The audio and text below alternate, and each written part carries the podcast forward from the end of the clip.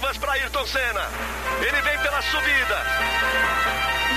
Mihail Hidazi aguarda com a bandeira quadriculada. Aí vem Senna na reta. É o final da prova. Ayrton Senna na ponta dos dedos. Ayrton, Ayrton, Ayrton!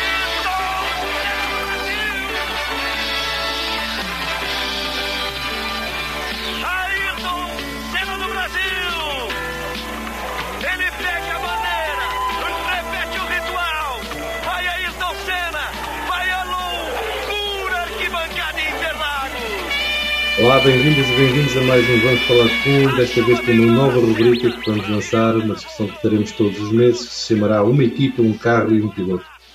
Hoje, para começar esta nova rubrica, teríamos que começar sempre com o incontornável Ayrton Senna da Silva, ou para os amigos, Ayrton Senna do Brasil.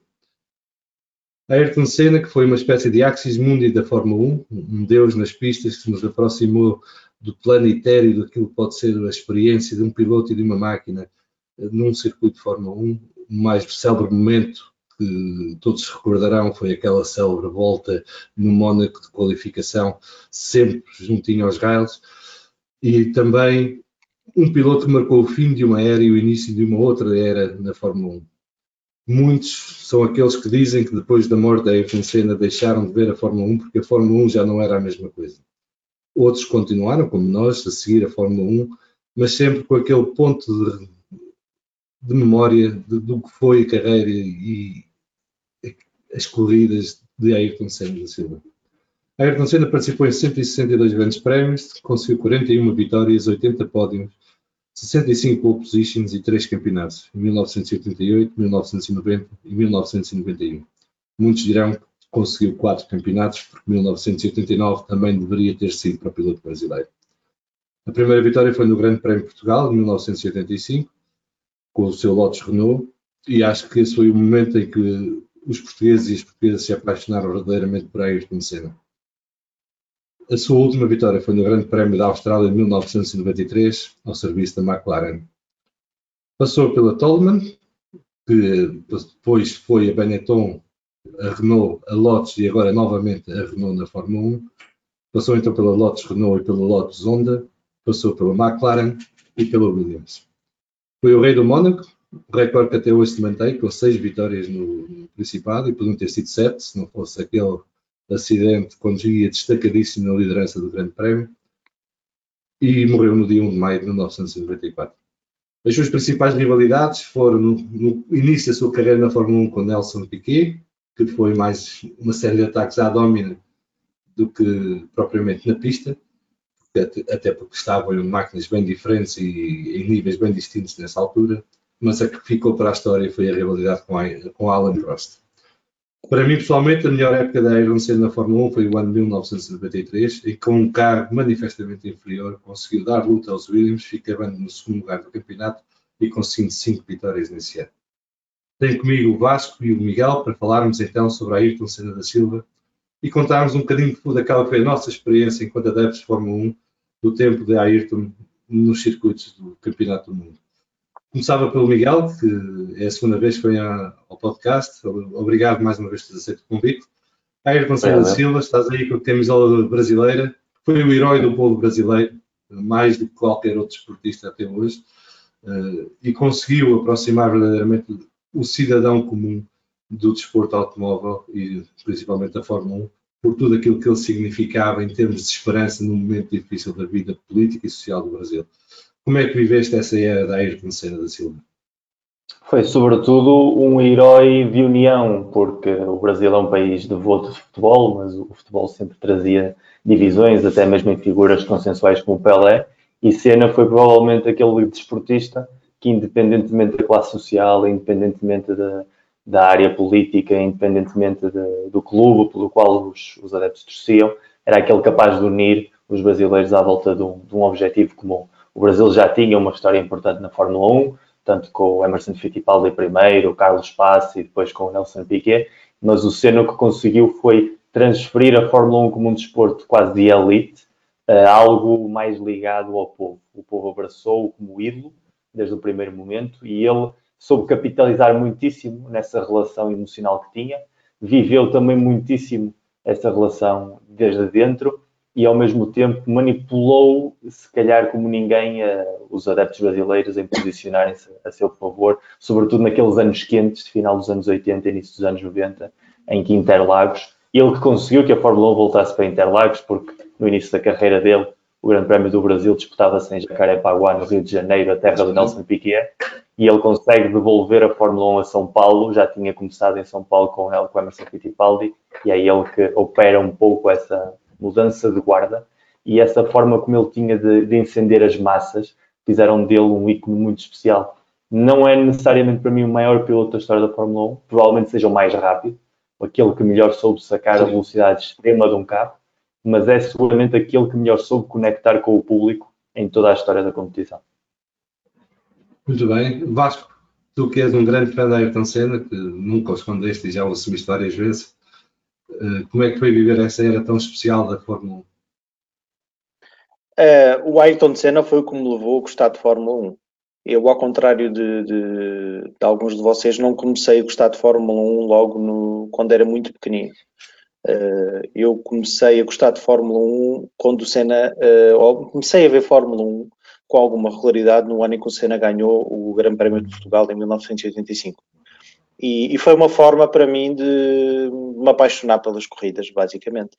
Foi, foi, foi basicamente uma paixão à primeira vista, porque a partir daí comecei a perceber que gostava muito de corridas. Uh, o Senna representava um pouco uh, um piloto que, que, era, que era jovem, que rompia com uma série de, de, de no fundo, de com o status quo que existia até aí, e, e a partir daí ganha o entusiasmo que, que, que, que não tinha. Um, o Senna também trouxe, uh, e eu cresci, uh, aprendi a gostar de Fórmula 1 uh, enquanto o Senna se fez piloto campeão do mundo. e posso dizer que o primeiro campeonato do mundo que vi verdadeiramente a sério foi de 1988, onde ele foi campeão do mundo. Eu vi também, sobretudo, e acho que não fui o único, o Senna sempre despertou, uh, e sobretudo em Portugal, onde, onde, onde, onde, ele era muito popular, mas ao mesmo tempo sempre despertou uh, um, uma grande paixão, mas também um grande, um grande ódio. Uh, e eu acho que esse, esse ódio, apesar de tudo, como com certeza vamos ter oportunidade. Sim, sim. Não, essa é a marca dos grandes, não é? Despertar amor e ódio. Exatamente. Não há, não há meio, meio termo. Uh, e à medida, uh, uma das coisas boas que, que, que nós hoje em dia uh, podemos fazer, e hoje em dia com, com, com, as tecnologias ainda conseguimos fazer melhor, é que nós conseguimos reviver os momentos do passado, coisa que há 20 anos não conseguíamos, ou há 30 anos não conseguíamos fazer com esta facilidade. Portanto, podemos reinterpretar a história de uma forma diferente e, e, e percebê-la melhor. Uh, mas este, este, estes ódios e paixões que o Senna despertava, e o Prost também, foi a maior rivalidade de sempre, como é óbvio, uh, uh, acabou por ser também aquilo que nos atraiu tanto à Fórmula 1, porque nós já falámos muitas vezes disto aqui, que é o que não temos hoje em dia, porque esta rivalidade intensa que existia entre o Senna e o Prost era também uma coisa que fazia com que a Fórmula 1 fosse ainda mais atraente e nos puxasse mais. Uh, eu tenho uma das coisas boas que a F1 TV trouxe foi a possibilidade de nós revermos essas corridas todas.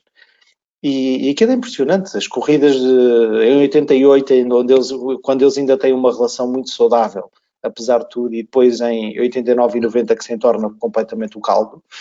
Foi é 89, talvez. Exatamente. IMA 89 é ali o ponto de fratura. Um, e portanto, para mim foi, foi, foi. Eu cresci enquanto o Senna cresceu uh, também a fazer piloto. E, e, isso para mim foi, foi por isso que se calhar chega a um ponto em que nós não conseguimos explicar muito bem o que é que são, uh, porque é que nós gostamos de um piloto. Gostamos. Porque é que, uh, e por muito que encontremos razões, ou pela nacionalidade, ou, pela, ou pelo estilo de condução, ou, ou pela equipa onde está, chega a um ponto em que aquilo é, é, é, é mesmo, é o com, com, com, o qual nos atraímos mais. É a mesma coisa que e o Miguel dizia, uh, que se calhar não é o melhor piloto de todos os tempos, mas é o piloto mais rápido. É verdade. E muitas vezes eu acho que, o, o, fazendo uma, uma comparação com a atualidade, o Senna, ou melhor, o Alonso de alguma forma acaba por se comparar ao Senna. Uh, por exemplo, na questão dos, dos títulos mundiais. Uh, ou seja, não são os pilotos com mais recordes e com mais títulos mundiais, mas deixam uma marca uh, que, por exemplo, o Lewis Hamilton e o Schumacher nunca vão ter. Uh, e, e sei sabemos que isto é controverso, mas é assim. Uh, eu acho que o Senna também teve outra coisa que, que, que, que o marcou enquanto homem, que foi o lado humano dele. Ou seja, o Senna teve vários episódios na, na vida dele que fizeram dele uma pessoa, se calhar um homem, é um homem com H grande, uh, como, como, como todos devemos ser, mas o Senna, como, como personalidade reconhecida no mundo inteiro como pessoa com dinheiro uh, uh, que o tinha, uh, o fez e fez muito bem. E por isso acho que é, é, uma, é uma personagem marcante da Fórmula 1. Tocaste aí num ponto que é interessante, é uma das coisas que eu mais me recordo da Ayrton Senna, era a grande diferença que havia do Ayrton Senna no circuito do Ayrton Senna fora do mundo da Fórmula 1 em que era uma personalidade completamente diferente. Ayrton Senna fora da Fórmula 1 parecia uma pessoa humilde, eh, muito pensativa, muito resguardada, eh, simpática, acessível. E dentro do mundo da Fórmula 1 parecia um animal competitivo, disposto a tudo para conseguir os seus objetivos e, e, e, tinha uma coisa que a mim, a mim me seduz muito em qualquer pessoa, e a Senna exercia isso de forma magistral dentro dos circuitos, que era a capacidade de não se render ao poder instalado eh, e de o confrontar sempre que tivesse a oportunidade. Quem tivesse razão, quem não tivesse, ele, ele não perdia a oportunidade de confrontar.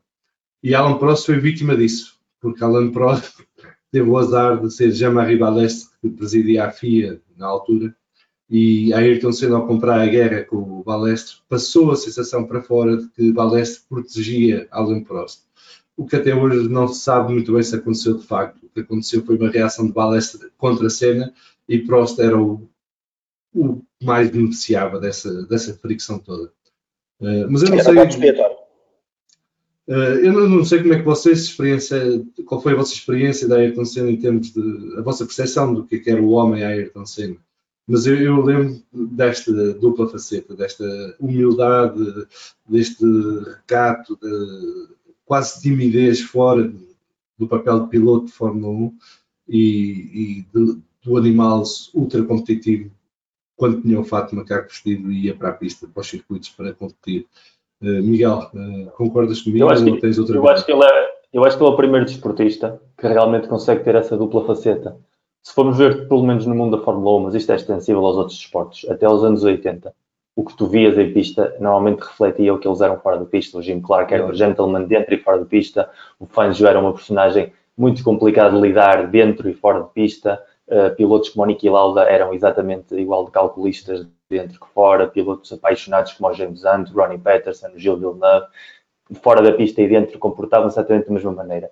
O Senna marca uma linha. Hoje olhamos para desportistas como Cristiano Ronaldo, como uh, tenistas, como na altura foram John McEnroe, personagens do mundo do, do basquete como Michael Jordan, e vês um animal completamente possuído pela necessidade extrema de ganhar e capaz de fazer tudo para chegar a isso, e depois numa vida social em que não tem que ter ativo esse género competitivo, comporta-se de uma maneira radicalmente diferente. Eu acho que ele estabeleceu um pouco a base disso. Porque é que chegou o Senna a esse ponto? Provavelmente parte dessa, dessa timidez que falavas. Na altura, estamos a falar anos 80, o miúdo do Brasil triunfar na Europa ainda era um contexto muito complicado e ele provavelmente encontrou nisso uma ferramenta de sobrevivência num meio que era muito complexo e era um meio onde existia seguramente algum tipo de discriminação nesse sentido, sobretudo no mercado inglês onde ele foi parar, onde havia uma preferência clara e evidente pelo produto da casa. Ele teve de lutar contra isso desde sempre, desde a Fórmula 3, e de certa maneira deu-lhe um pouco da ferramenta para o salto para a Fórmula 1. E depois temos, claro, o mundo da Fórmula 1 a que chega ao cena, as guerras uh, entre o Jean-Marie Balestre e o Max Mosley e o, e o, e o Eccleston começaram 4, 5 anos antes sequer dele chegar à Fórmula 1. Aliás, se o Balestre quisesse ter protegido o Prost, nos anos em que o Prost perdeu o campeonato para o Piquet ou, ou para o Keke Rosberg, por exemplo, ou o Niki Lauda, ele podia ter sido muito mais proativo nessa altura e não foi. Portanto, essa relação direta não faz nenhum sentido. Outra coisa é que o Senna, maestro a jogar nas emoções, tinha feito uma alusão direta à nacionalidade e a partir daí uh, diretamente condenou o Prost a ser sempre uma espécie de, de, protegido por parte do sistema, sistema ao qual ele se opunha. E isso era parte da narrativa que ele queria construir porque lhe interessava. Mas a Fórmula 1 estava em conflito permanente desde o início dos anos 80. Ele chegou a esse mundo, ele também foi parte desse mundo, o Senna vetava pilotos também ou seja, ele tinha essa necessidade constante de ser o, o, centro das atenções da equipa, de competir ao máximo e não queria ter de partilhar recursos, não queria ter de partilhar uh, informações privilegiadas com companheiros que ele sentisse que podiam fazer-lhe sombra, pelo menos. Sim, eu lembro, por exemplo, num, num, capítulo do Beyond the Grid, em que o Mika Hakkinen conta que ele foi a um teste no Estoril e fez uma série de voltas mais rápidas que o Senna, e no final o Senna chegou muito sério, pediu informação, perguntou como é que ele fez aquilo, como é que ele fez aquilo outro, e virou-lhe as costas e ele pensava que ia ficar na equipa como piloto e depois de repente disseram, não, ficas como piloto de testes. E ele na altura disse, eu percebi imediatamente que o Senna achava que lhe vinha muitíssimo melhor ter um piloto tipo Martin Blundell ao lado do que ter uma minha ali a testá-lo nas, nas, voltas de qualificação todas as semanas em que havia corridas. Isso também era um pouco o Senna, saber jogar com a, a realidade à volta. Porque até de chegar o Senna, pilotos de Fórmula 1 não tinham poder sobre as decisões da equipa nenhum piloto de Fórmula 1 tinha sequer a capacidade de dizer a um chefe de equipa: Eu não quero este companheiro de equipa. Isso não existia. E é com o Senna, precisamente, que começa essa dinâmica de teres um piloto principal com esse poder de veto. Esse poder de veto normalmente estava nos donos. O Senna conseguiu, pela relação que tinha com a Honda, uma relação de proximidade extrema, condicionar todas as escolhas das equipas para garantir o melhor funcionamento do carro, por um lado, mas ao mesmo tempo o mínimo de competência interna possível. Isso é a marca de alguém que vivia realmente obcecado pelo triunfo e estava disposto a absolutamente tudo para lá chegar. E, Aliás, isso, é outra isso marca. Começou, isso começou na Lotus. Isso começou Sim, na Lotus. Quando, quando, eu, quando em 85 ele vai para a Lotus, um, ele vetou, uh, já não me lembro que piloto é que foi, confesso que já não me lembro, ouvi também num destes podcasts, uh, Beyond the Grid, ou assim, uma coisa qualquer. Não sei se não foi o Derek Warwick. Derek Warwick, exatamente. Uh, exatamente. Por favor de Johnny Down. Uh, Era a britânica da altura? Exatamente. E, e, a na Renault. E até mesmo mais tarde, em 93, quando ele tem o Michael Andretti como, como companheiro de equipa, claro que já era um Senna tricampeão do mundo e com o estatuto. Uh, há, há, um, há, um, documentário muito interessante uh, no YouTube disponível de uma, uma espécie de, de, Drive to Survive que a BBC fez só sobre a McLaren em 93. Pá, se não viram, aconselho vivamente a ver que está tudo no YouTube. E a determinada altura vê-se uh, vê-se lá uh, várias vezes o, o, Ayrton Senna a, dar, uh, a ajudar o Michael Andretti.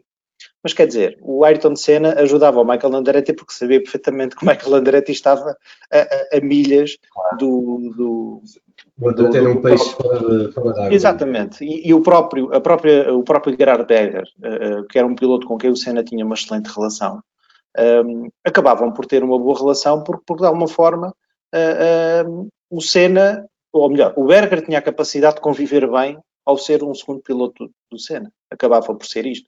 Uh, por isso o Senna, uh, aliás, de alguma forma, uh, o Senna até sempre foi um piloto extremamente agressivo naquilo que queria.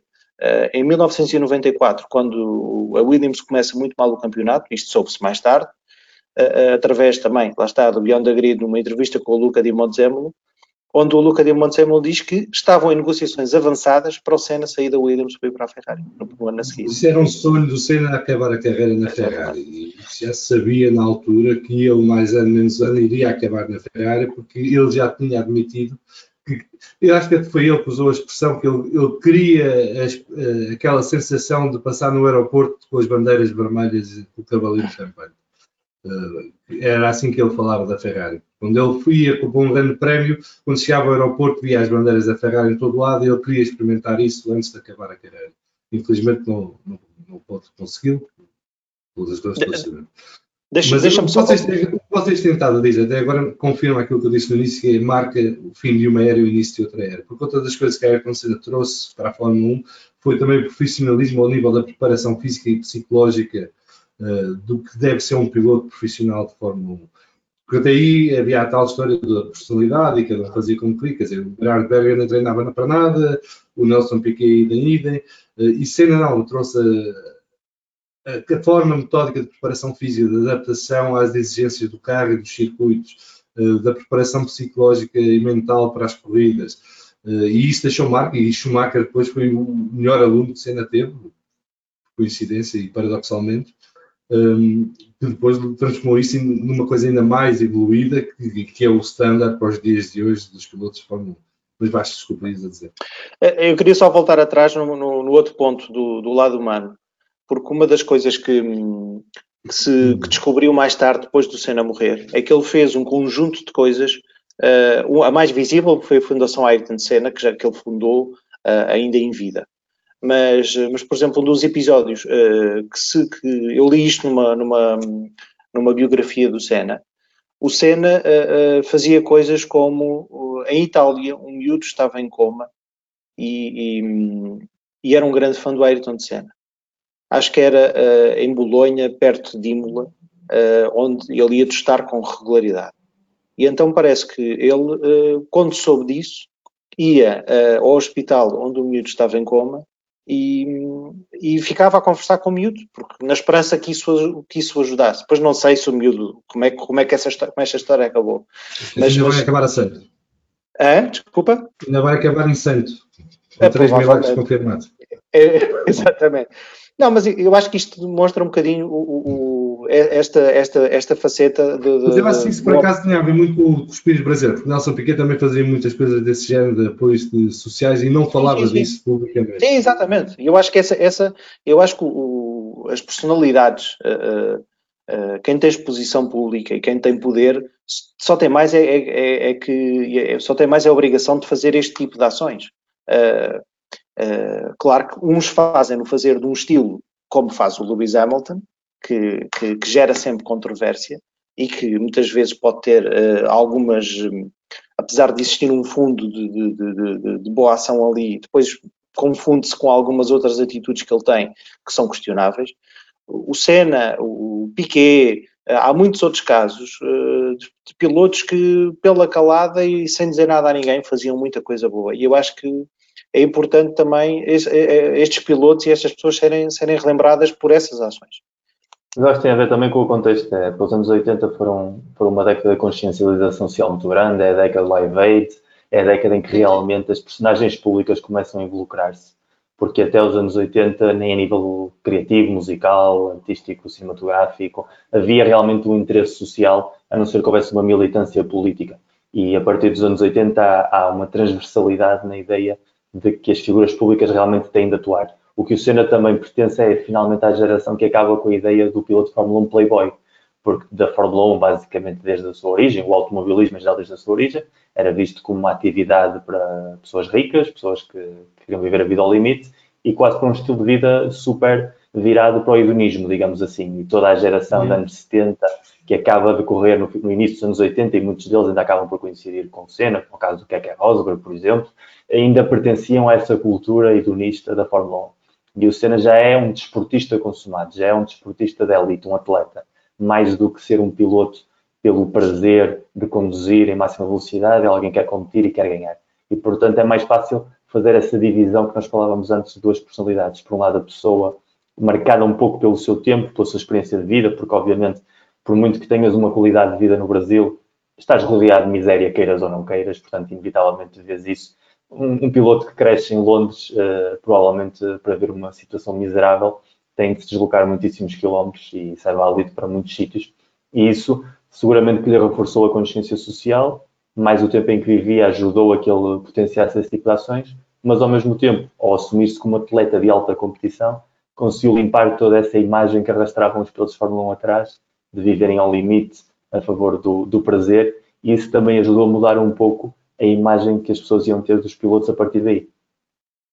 Eu, para mim, pessoalmente, uma coisa que, que eu acho que a Ayrton conseguiu naquela década de 80 e que parecia impossível, ele, ele conseguiu ser o líder do paddock.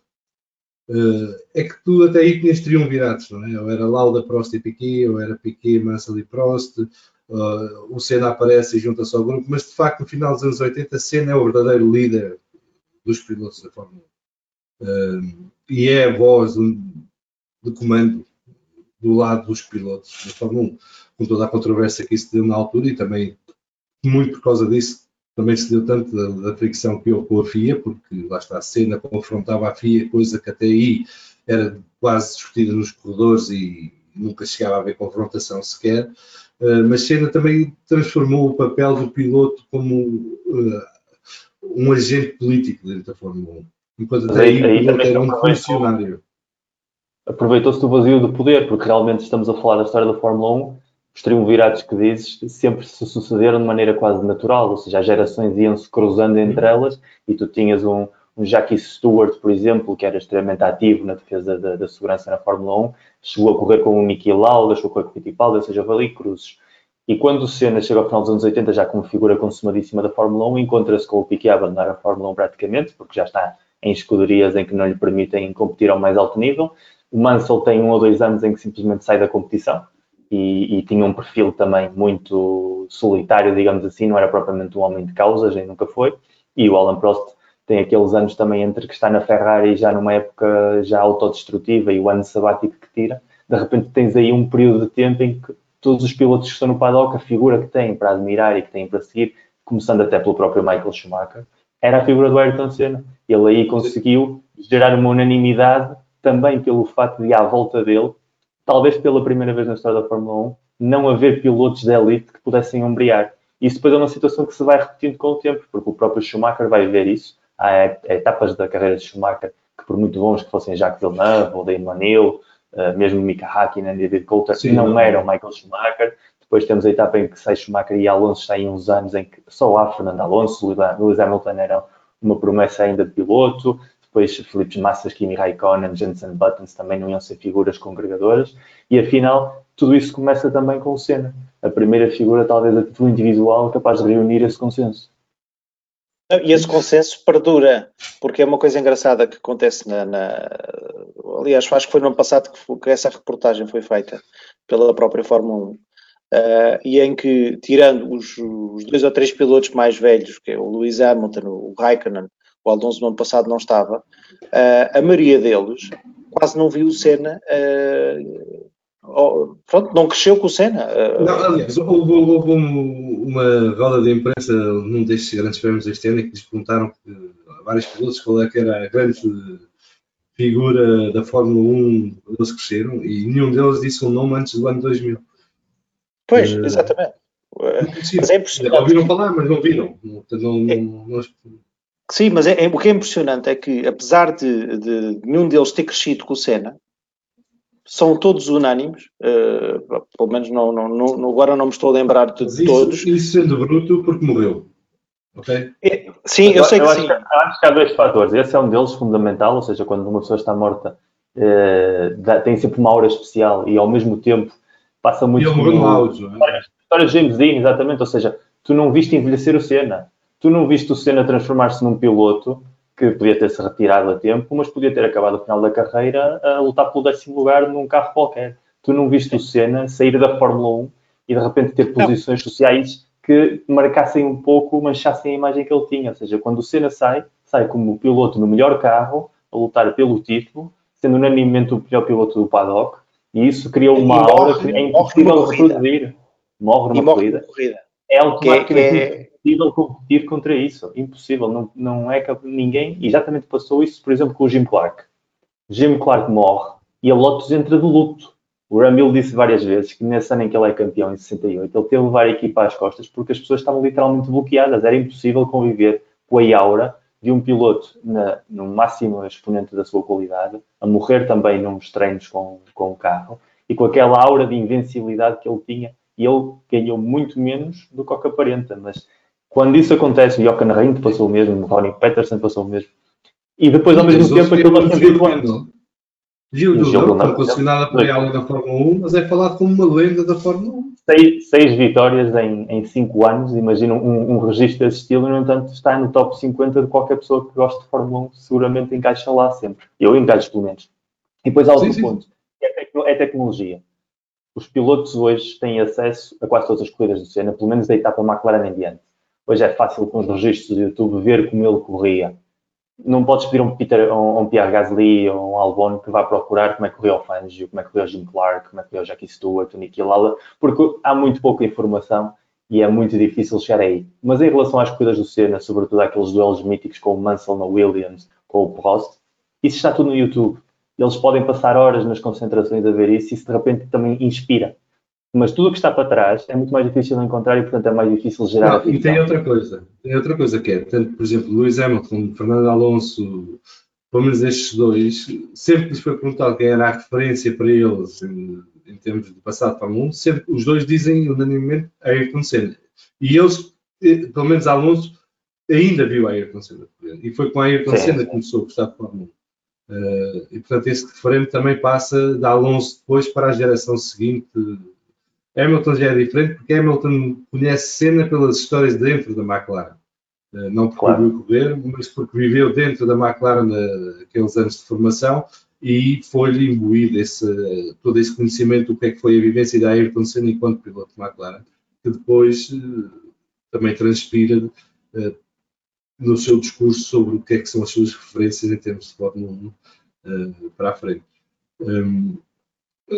Outro, outro aspecto que eu, que eu gostava de falar convosco a Ayrton Senna, toda a gente fala dos, dos, campeonatos do Senna, mas eu, como disse logo no início, o ano para mim que Senna foi, de facto, de longe, o melhor piloto foi em 1993.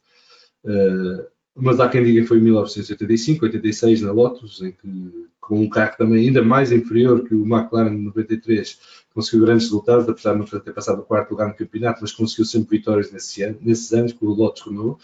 Uh, numa altura em que havia cavarias e havia. numa altura em que os campeonatos eram decididos pelos melhores 14 resultados das 16 corridas, era uma coisa assim, havia uma forma. Um, para vocês, qual é que foi o melhor ano da Ayrton Senna que se lembra ou que tem percepção de ser o melhor ano da Ayrton Senna? Não, não estamos a ouvir, Vasco. Está, está a ouvir agora? Sim, sim. Pronto. Para mim também foi 1993. Uh, embora tenha gostado muito das, das épocas de 92 também, uh, mas, eu, eu, mas existe uma razão para isso também, porque, porque eu, eu, eu, acompanhava a Fórmula 1, mas nunca tinha visto a Fórmula 1 ao vivo. E em 92 vi pela primeira vez a Fórmula 1 ao vivo e, e vi o Senna ao vivo. Uh, Senna, vi o Senna a 5 metros de mim, fiquei espantado do quanto pequenino ele é. Uh, são quase todos pequenos. Sim, mas, mas o Senna, eu imaginava que ele fosse muito maior, mas, mas, mas pronto. Mas, a, melhor comparação entre pilotos de Fórmula 1 com outro tipo de esportistas são os jockeys de, das corridas é, de cavalo. É. Atenção, não, não é assim tão pequenino, acho que tinha 1,70m e qualquer não, coisa. Não, mas são todos tão pequenos. É? Mas imaginava... Quando há um passa ao 1,70m já é um problema para encaixar nos carros e, e, as equipas têm que mudar ali os anos todos. O, o Nico Hulkenberg foi a vítima mais famosa dos últimos anos, mas também o Mark Webber. O Mark uh, Webber também os dois eram é. mais altos que a média e estragavam o disco de toda a gente. Mas, mas eu gostei muito das épocas de 93 e também na de 92, por essa razão, mas também porque, apesar de, de, do Senna não, estar, não ter ganho, uh, se calhar por ter carros que, que, não eram o melhor, porque quer dizer, de 88 a 91, o McLaren, em 91 já não era assim tão, tão dominante, mas 88, 89, 89 e 90 era claramente o, carro, o melhor carro do, da, da, da grelha. Uh, gostei muito de ver aquelas vitórias que, que, que, são mais complicadas, que são, que são tiradas na, mesmo a sangue, e portanto nunca mais me esqueço, sobretudo a vitória, a vitória no Mónaco em 93 é extraordinária, e a Donington também. E, e, e, mesmo no Mónaco em 92, que o Mansell tem aquele azar, quer dizer, é impressionante a forma como ele. E depois, eu acho que o ano 93 teve todo ali um conjunto de circunstâncias que tornaram aquele ano muito engraçado. desde logo no início, aquela hipótese que ele teve de ir testar, de ter testado o carro da Indy, uh, Penske. Uh, Sim, claro, para fazer. Claro, exatamente, para, para, para pressionar. Uh, mas, mas, mas pronto, teve, achei uma temporada muito, muito engraçada. Depois aquele McLaren era, era, era lindo. Acho que foi o McLaren mais bonito deles todos. Sim, uh, para, para, mim, para mim, ainda mais bonito que o MP44. Uh, Pá, o MP44 é feio com tudo. Eu, eu pessoalmente também não gosto de mais feios. Agora, era um carro super eficaz e conseguia, resultados, conseguia resultados únicos. Não é? só, não ganham o Monza porque os dois tiveram um acidente, senão tinha é, ganho o Monza é. também. E, e, mas, mas também gostei muito uh, da temporada de, de, de, de 88. Acho que, apesar de ter sido muito dominante Uh, a McLaren, uh, nós falamos mal da Mercedes, mas a McLaren foi ainda mais dominante do, do, do que a Mercedes. Não, foi dominante num ano específico, não foi ao longo de seis anos como está a ser a Mercedes. Sim, sem dúvida. É, sem essa dúvida. é a diferença com a Mercedes. É? Sim, é que nem a Ferrari nos anos de Schumacher, de 99 a 2004, em que ganham os campeonatos muito construtor todos, foi tão dominante como está a ser esta Mercedes. Salviano, a nós também o que nos chateia não é só a Mercedes ser dominante, é a Mercedes ser dominante ser dominante com o Toto Wolff e com o Lewis Hamilton e com o Valtteri Bottas. Não, é não, não. Isso, é, isso é, é, é, perfeitamente irrelevante, apesar de não gostar dos personagens, mas é irrelevante no sentido de que uh, eu cresci na, com uma Fórmula 1 que tu a cada 3, 4 corridas tinhas uma surpresa. E a surpresa poderia ser ou um piloto de inesperado ganhar a corrida ou chegar ao pódio, ou o melhor carro e o melhor piloto ter um acidente ou uma avaria e estarem fora de prova. E tu neste momento não tens nada disso, quer dizer, aquilo para acontecer uma coisa como em Monza tivesse que esperar 6 anos. Eh, Sim, mas, mas, isso também tem a ver com a própria evolução dos regulamentos da Fórmula 1. Os carros hoje em dia têm que ser obrigatoriamente mais fiáveis, não são, são só os Mercedes que são, que são fiáveis. Eu sei, mas eu não estou a dizer que, que, a culpa é da Mercedes, estou a dizer que é a diferença entre a época do domínio destas É, é diferente, equipas, sem dúvida que é. é. Como a própria Williams Renault, quando tem aqueles anos de domínio de 92 até 97, porque apesar de ter perdido dois campeonatos no pelo meio, continuava a ser a melhor equipa mas a verdade é que a Benetton toda luta, a McLaren ganhava corridas e, e, havia mais emoção do que agora. Só em 92 é que começa a se com um bocadinho a coisa, porque de facto tinha um carro provavelmente foi o melhor carro sempre na história da Fórmula 1, mas isso falaremos noutro episódio lá mais para a frente. Uh, mas desculpa, Vasco. Não, não, eh, já, já concluí. Para mim também foi 93, também foi a temporada que mais gostei por estas razões, apesar de ter gostado de uma série delas, uh, de, uma, de algumas outras. Miguel, eu sou muito apócrifo, eu sou muito apócrifo porque um dos problemas que eu tenho em relação à cena é que realmente estamos a falar de um piloto de elite, mas que só soube ser campeão do mundo quando tinha claramente o melhor carro. E isso é, é um handicap na história dele, porque há vários pilotos também de elite que em algum momento da carreira conseguiram ganhar sem ter a melhor máquina. Uh, o Schumacher é campeão quando o Benetton. O Schumacher, por exemplo, é campeão quando o Benetton não é claramente o melhor carro da grelha. Em 94, o Alonso também, em, sobretudo em 2005. Eu aí não. Eu não 2004 é um ano, é um ano, oh, um ano caótico para a Ferrari. Em 94 eu não concordo nada que o Benetton não fosse o melhor carro. Eu acho que ficou demonstrado. Foi o melhor carro no início, enquanto a Williams teve. A Williams teve um problema em 94 que foi tirar-lhe a suspensão ativa. E até acertar com o novo modelo de suspensão claro, demorou 4 anos. 4 corridas. Não, e existe outra coisa. Existe outra coisa aí. Não, e a prova de que o Williams era o melhor carro é que com 4 ou 5 corridas de atraso foi à última, perdeu o campeonato numa manobra de faca. Uh, mas, mas, mas houve. Uh, isso é, é, é dar pano para mangas, porque. E estamos a falar de Bene... no carro, não é o Ayrton Senna já. Está bem, sim, mas uh, há, há, aí vários condicionantes. O, o Benetton tinha suspeitas e provavelmente teria controle de tração quando estava banido. Uh, Aliás, o Senna, uma das, das últimas coisas que dizia uh, era que, que, era que, era que o, carro suava e o controle de tração tem um barulho, provoca um barulho diferente, um abafar do motor Uh, e o Senna era uma das coisas que reclamava. Depois houve ali um conjunto também de manobras, uh, de penalizações ao Schumacher, de bandeiras negras. Epá, assim, houve ali um Sim, conjunto de coisas. Uma ou duas, uma ou duas. Sim. Mas, mas, há aqui uma questão que é importante falar sobre isso a Benetton. É que estamos a falar de 36 anos depois, praticamente.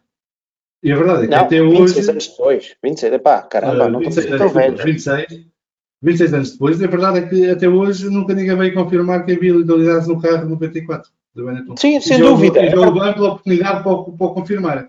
A FIA inspecionou o carro, todos os grandes prémios a pedido do Senna, nos três primeiros, não encontrou nenhuma ilegalidade nos carros. Uh, e inclusive, pelo que me lembro, até chegou a haver mecânicos da Williams a acompanhar as avaliações da FIA. Uh, e portanto, aquilo foi mesmo. O Senna estava com isso metido na cabeça. Uh, mas eu também acho que era porque o Senna não estava a contar ser batido por Schumacher. também é possível. Mas, é, mas, mas eh, só para terminar. Mas foi incluída, porque o Senna faz três pole positions, não vai ver.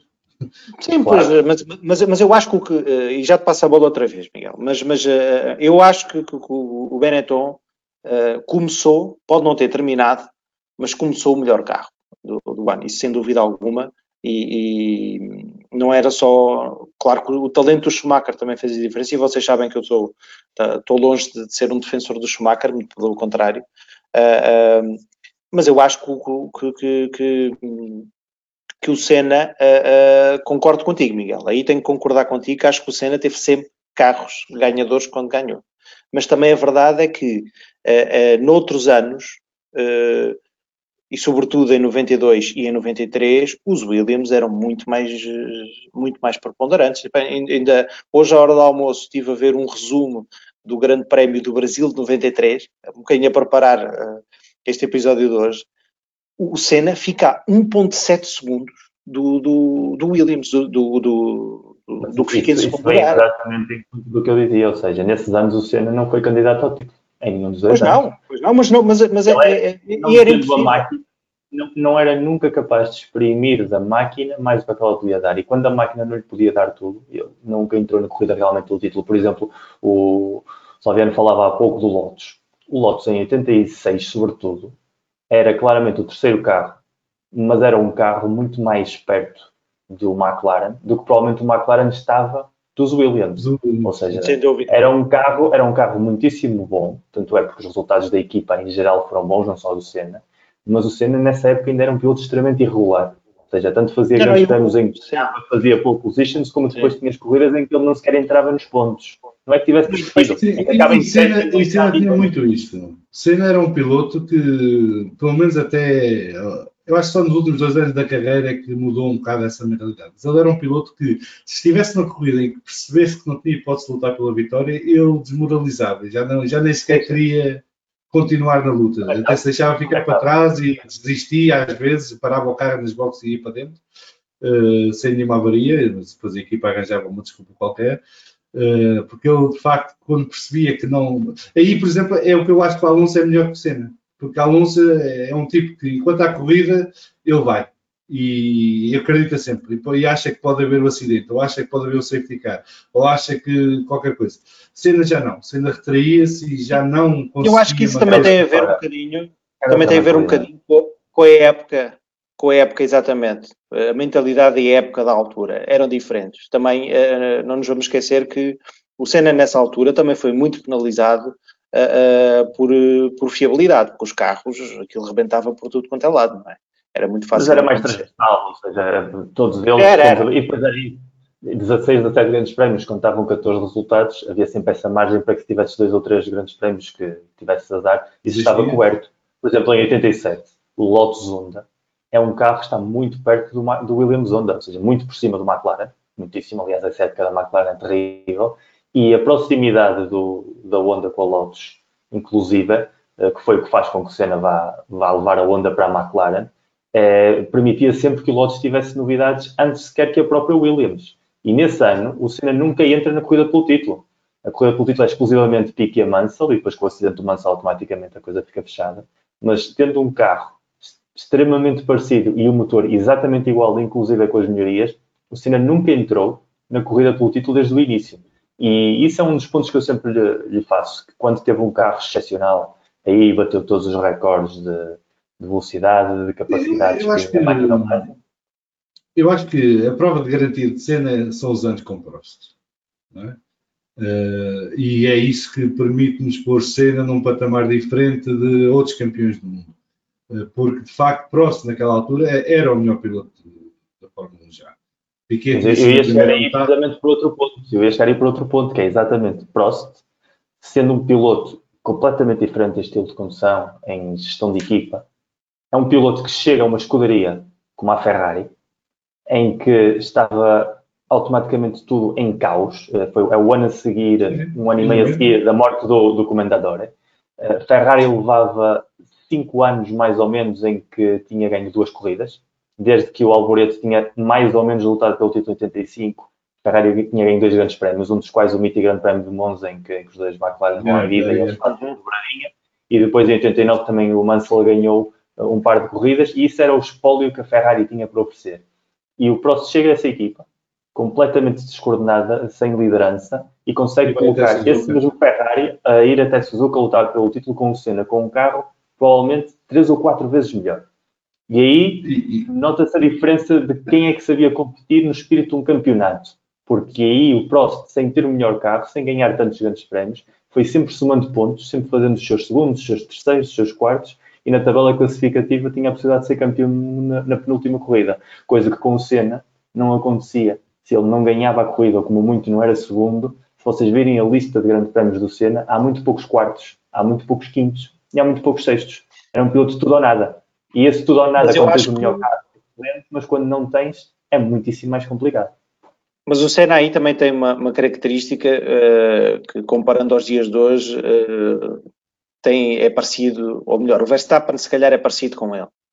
O, o, Senna era um piloto muito kamikaze, sobretudo nos anos da, da Lotus. Uh, era Sim, um aquela, fra, aquela célebre frase do Martin Brundle que é ele mete o carro e tu é que decides se continuamos em prova ou não. Uh... Exatamente. Eu acho que o Senna, uh, uh, quando vai para a McLaren... Schumacher aprendeu isso. O Schumacher é, é, o melhor aluno dele nisso também, só que passa que o grande problema do Schumacher, eu sempre digo a mesma coisa, o Schumacher e o Senna para mim são pilotos exatamente iguais em, em 80% das coisas. A grande diferença é a época em que foram correr. E, e há vários livros sobre o Schumacher e acho que isso é uma opinião mais ou menos transversal. O Schumacher tinha atitudes de piloto dos anos 80, que eram toleradas nos anos 80, mas que nos anos 90, 2000 já não, porque o mundo tinha mudado muitíssimo. Mas ele cresceu a beber do Senna, ele cresceu a ser o Senna. Então todas as atitudes que ele tinha, tudo o que passou em 94 com o Hill, depois com o Jacques Villeneuve, isso são jogadas à cena. Isso de empurrar um rival fora de pista para ganhar uma corrida é cena pura.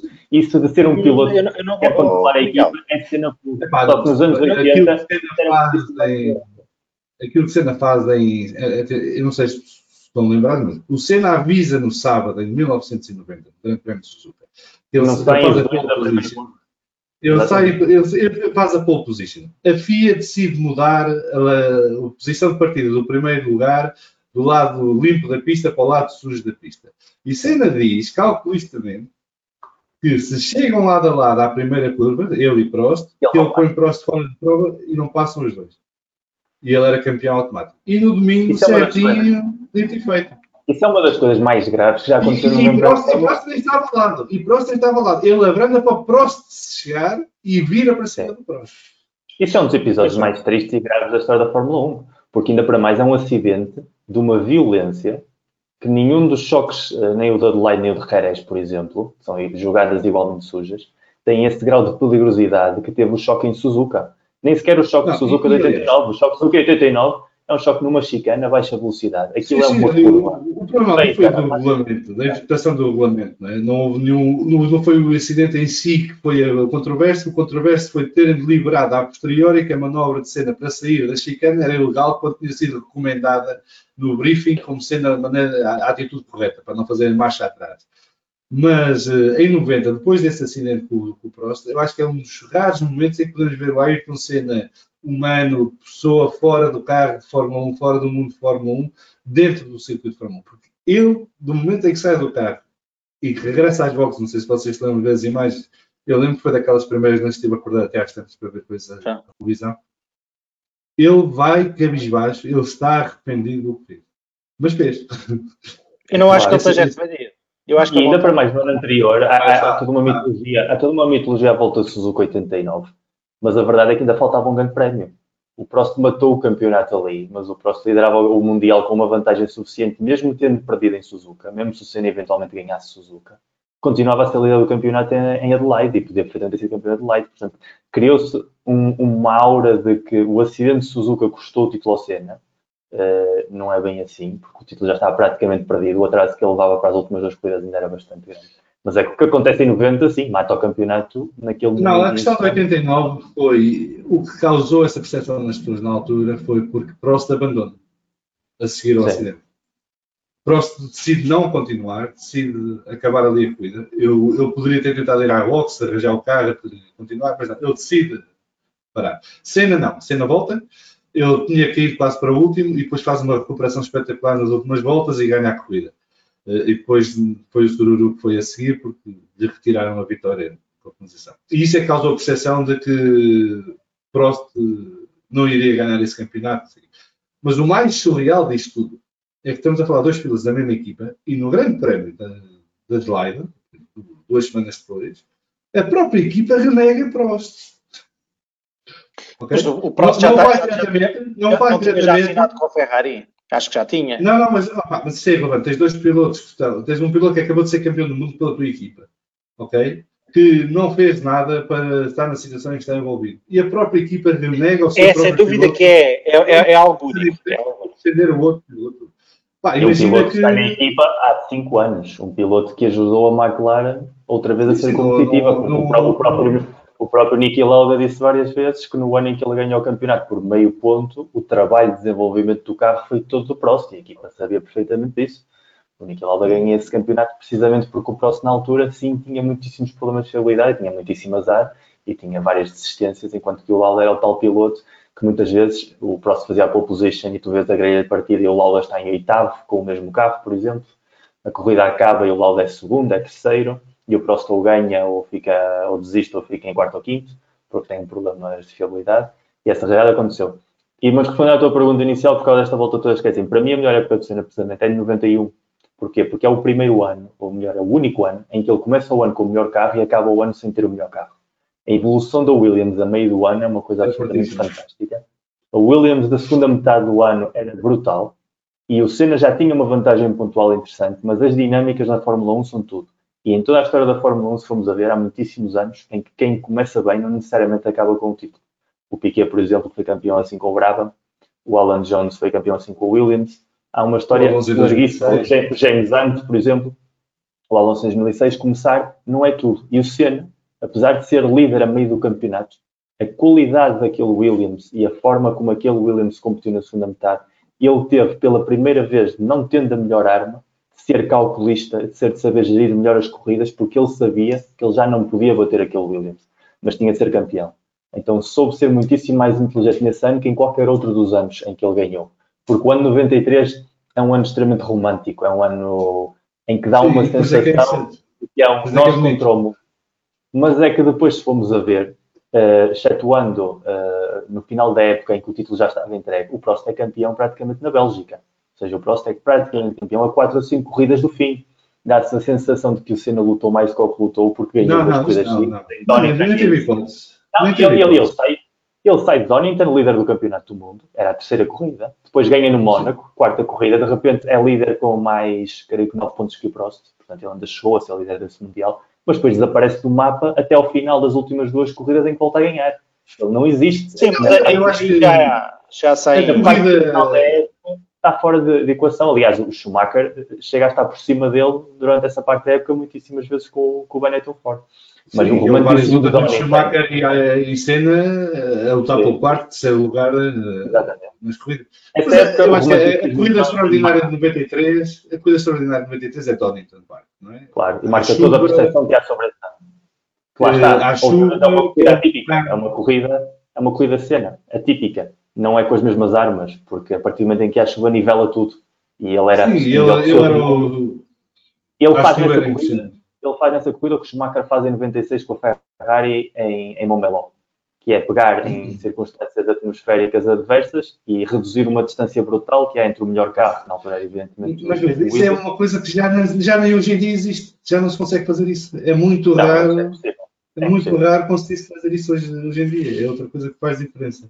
Mas eh, pronto, 93 teve essa corrida de Donington Park, de facto foi extraordinária, porque havia também, a expectativa era que a McLaren, ah, toda a pré-época de 93 é ridícula, não é? Porque a história do Senna vai, não vai, sai, não sai, depois chega a um acordo, contrato por corrida, e, e ganha um milhão de dólares por corrida, mas aquilo era corrida, a corrida era negociado, e portanto havia ali toda uma telenovela.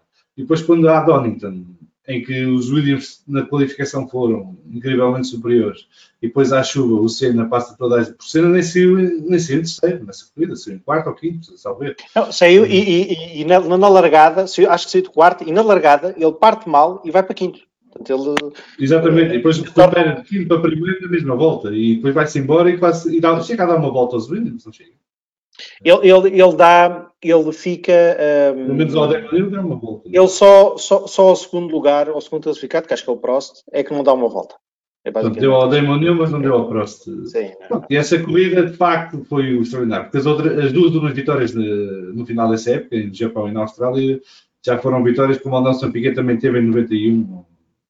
Eh, vitórias em que já não estava grande coisa em disputa e que caiu, não é? digamos assim. Mónaco era a especialidade do Senna. Uh, portanto, só mesmo. Ele ainda teve outra vitória, agora não estou a lembrar onde é que foi. Não, teve, teve, teve no Brasil, teve, teve no Brasil, Brasil teve, teve, em Donington, teve no Mónaco, teve na Austrália e no Japão. Teve cinco. Uh, e, e, eu sou, se tivesse ouvido, Miguel, o episódio sobre a Williams, percebias que eu sou um romântico da Fórmula 1. Uh, e portanto eu gosto destas épocas românticas em que os pilotos parecem heróis uh, sobre-humanos. Vasco, estavas a dizer só para concluir? Não, e a própria, a própria época 94 se preparava para ser isso, não é? Uh, uma, uma, uma, época em que uh, o esquema estava todo baralhado, a competitividade estava, o nível de competitividade estava todo alterado em termos de, das equipas e se preparava para ser uma época extraordinária. Não é? Uh, por acaso, eu, por acaso, a minha expectativa para 94 era que Senna e Williams iriam dominar, apesar de tudo, apesar daquele mau arranque. Uh, eu, eu também acho que sim, mas, mas, mas, mas iria dar muita luta, iria dar muita luta. Miguel, para concluir, uh, mais alguma coisa queres acrescentar sobre a Ayrton Senna? Acho, acho que já falámos um pouco de tudo, acho que já tocámos todos os pontos. Mas acho que já deu para perceber pelo, este episódio, para quem não percebe porque é que o nome de Senna é incontornável, porque é que há tantas razões para que Senna seja sempre uma figura maior do, deste desporto. E, e porventura será o grande Deus da Fórmula 1 para o futuro por tudo aquilo que já falámos e por ter acabado como acabou.